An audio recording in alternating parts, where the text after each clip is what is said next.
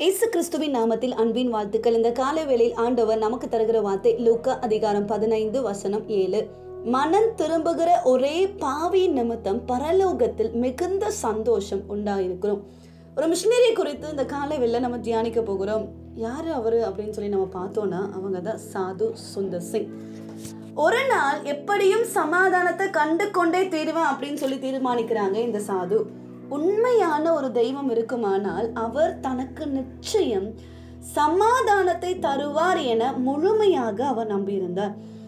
அவர் வெகு அதிகாலையில் எழும்பி தன் ஆசாரப்படி குளிர்ந்த நீரில் குளித்துவிட்டு பின்வருமாறு ஜெபித்தாரா? என்ன அவர் ப்ரேயர் பண்ணார்னா இந்த உலகத்துல உண்மையான கடவுள் ஒருவர் இருப்பாரானால் எனக்கு வெளிப்படுத்தி என் உள்ளத்தில் சமாதானம் அருளணும்.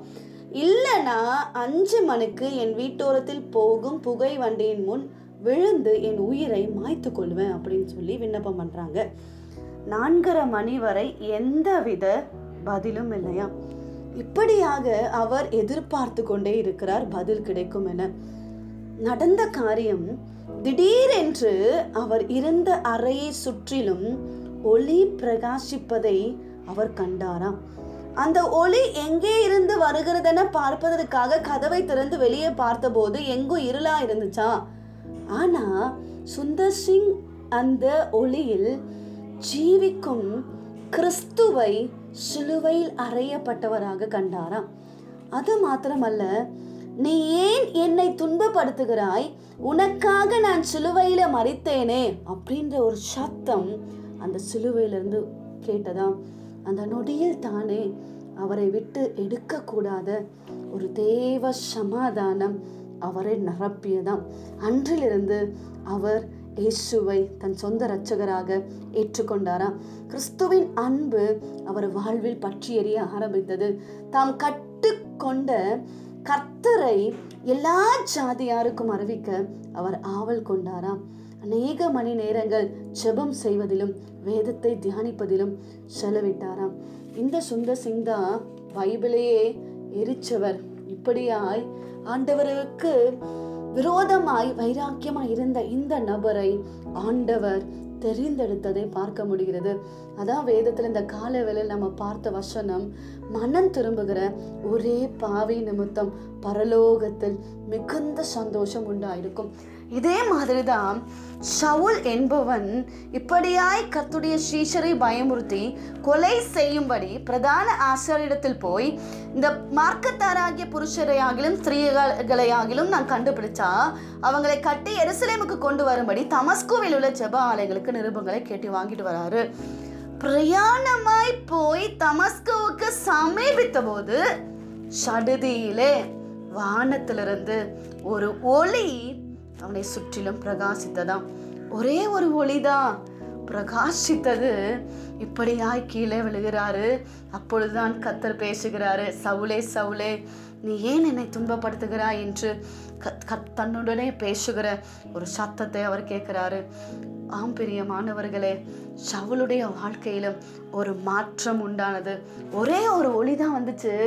ஒரு மாற்றம் சாதுடைய வாழ்க்கையில உண்டாச்சு. ஒரே ஒரு ஒளி தான் வந்துச்சு. வாழ்க்கையில சவுளுடைய வாழ்க்கையில ஒரு மாற்றம் உண்டாகி பவுலாக அவர் மாறுகிறார். அது மாத்திரமல்ல கர்த்தருக்காக இப்படியாய் புற ஜாதிகளுக்கும் ராஜாக்களுக்கும் இஸ்ரவேல் புத்திரருக்கும் கர்த்தருடைய நாமத்தை அறிவிக்கிறதற்காக தெரிந்து கொண்ட பாத்திரமாக இந்த ஷவுல் மாறுகிறார்.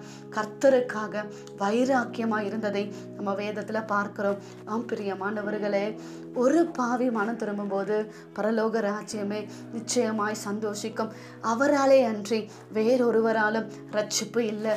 யார் ரட்சிக்கப்படக்கூடும் அப்படின்னு சொல்லி சீஷர்கள் கேட்கும்போது கத்தர் சொல்றாரு மனுஷனால் இது கூடாது தான் ஆனால் தேவனால எல்லாம் கூடும் என்று. ஆம் பிரியமானவர்களே நிச்சயமாய் ஒரு ரட்சிப்பு உண்டாகும். ரட்சிக்கப்படாதவர்களுக்காக அதிகமாய் செபித்து கொண்டிருக்கிற உங்களுடைய வாழ்க்கையில நிச்சயமாய் அவர்கள் ரட்சிக்கப்படுவாங்க அவங்க ரட்சிக்கப்படும் போது பரலோக ராஜ்யமே சந்தோஷிப்பிக்கும். கர்த்தருக்காக வைராக்கியமாய் இப்படியாய் ஆண்டவருக்கு விரோதமாய் இருந்தவர்களை ஆண்டவர் சந்தித்து அவங்க வாழ்க்கையை மாற்றினார் என்றால் God நிச்சயமாய் இயேசுவை பற்றி தெரியாமல் இருக்கிற உங்கள் குடும்பத்தில் இருக்கிற நபர்களை ஆண்டவர் ஒரு நாள் சந்திப்பார். பரலோகத்தில் அந்த நாளில் மிகுந்த சந்தோஷம் உண்டாயிருக்கும். காட் பிளஸ் யூ செவிப்போம் எங்களை நேசிக்கிற எங்கள் நல்ல தகப்பனே இந்த காலை வேலைக்காக நன்றி செலுத்துகிறோம். ஆண்டவரே டிவோஷனை கேட்கிற ஒவ்வொருவரையும் கத்தர் ஆசிர்வதிப்பீராக.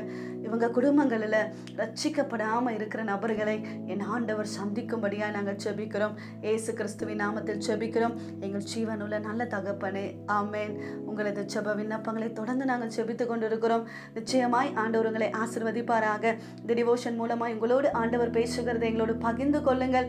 இந்த வார்த்தை அநேகருக்கு பிரயோஜனமாக இருக்கும் என்று நீங்கள் நம்பினீர்களானால் அநேகருக்கு ஷேர் பண்ணுங்கள் காட் பிளஸ் யூ